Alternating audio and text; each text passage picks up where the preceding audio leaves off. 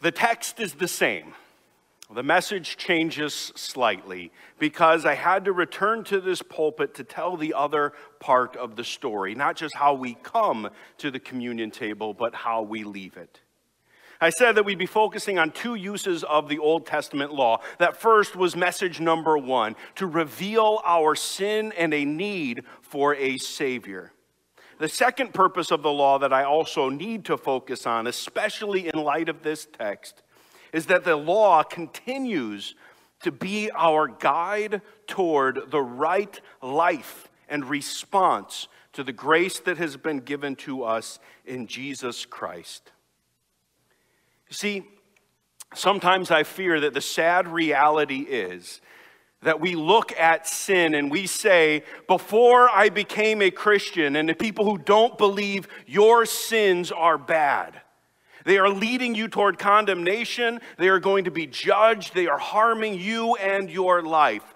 But now that we've received grace, sin is okay. By our lifestyle, we almost proclaim and sometimes almost verbally say, Well, now that I believe in Jesus and have said that and have joined a church, I've got permission to sin.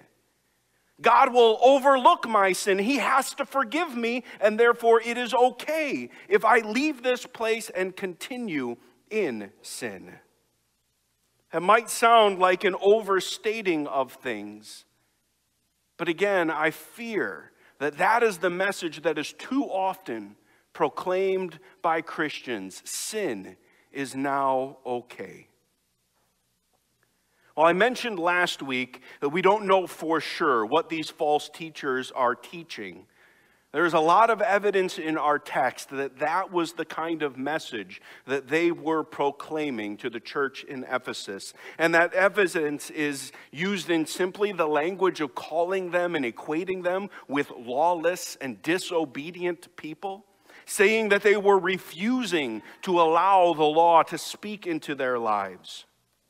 And that's in contrast, contrast to what Paul said about how he described himself in verse 13, saying that previously he was acting ignorantly and in unbelief, that he didn't know the true story of who Jesus was. And so he was acting out of his former convictions. But when he met the risen Savior, well, that changed everything.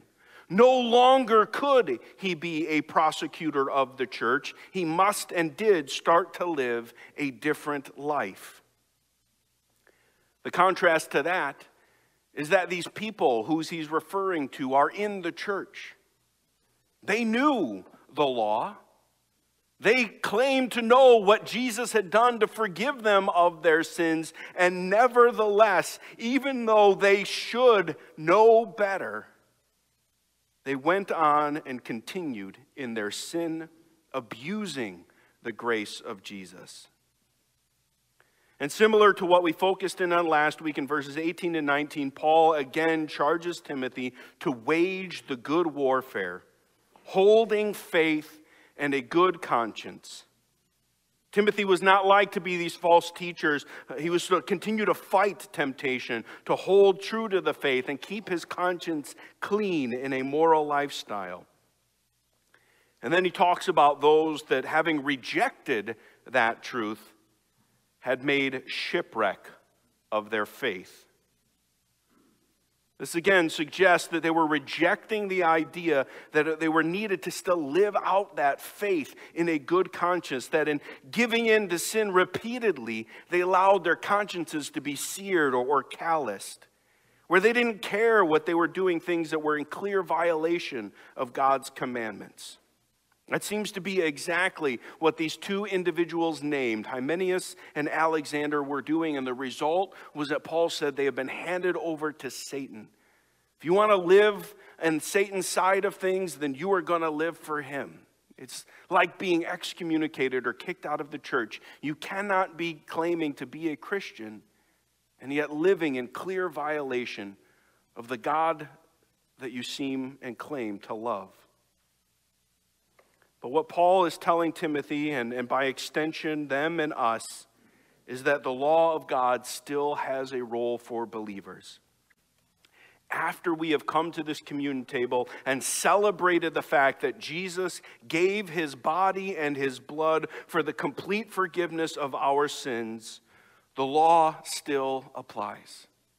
Not to earn our salvation, but out of gratitude for what Christ has done for us. Sin is still sin. Sin still will reap negative consequences for us, for others, and for our relationship with the Lord. And those who claim to love the Lord should do all they can to rid their lives of that sin. Our true doxology is not just words of praise, of songs and, and celebrations of grace, but it's in a lifestyle that is lived, that is changed. The gospel should have a transforming effect on the way that we live our lives and the choices that we make. Now, we won't do that perfectly, which is why we constantly need to go back to the cross and remind ourselves of how awful our sins is and the cost that it was of the body of Christ. And we must depend on the gift of the Holy Spirit to convict, to guide, to encourage, and to strengthen us in that battle. But we should never be calloused and just give up the fight like so many do. And so, not only are we reminded that Christ came to this world to save sinners like you, like me, but that because we are saved, we are not free to continue in that sin, but are called in a life of humble service and obedience to God's law out of gratitude for all that He has done. And again, that's my prayer for all of us.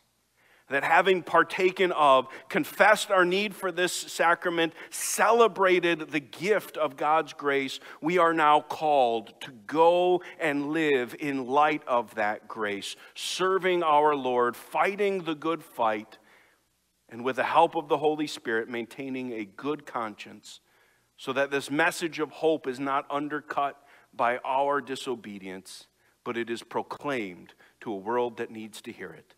Toward that end, let's pray. Father in heaven, having celebrated the gift of your grace, we, now are resp- we are now reminded of the call to go and live in light of that gift. I pray that having faced our sins and with the consequences, we would repent of it. And knowing how much it cost you to bear the burden of those sins, we would fight against it in every way possible. So, Lord, continue to shape us. Continue to mold us into the children you are calling us to be so that we might live in right obedience to your word and your commands. This we pray in Jesus' name. Amen.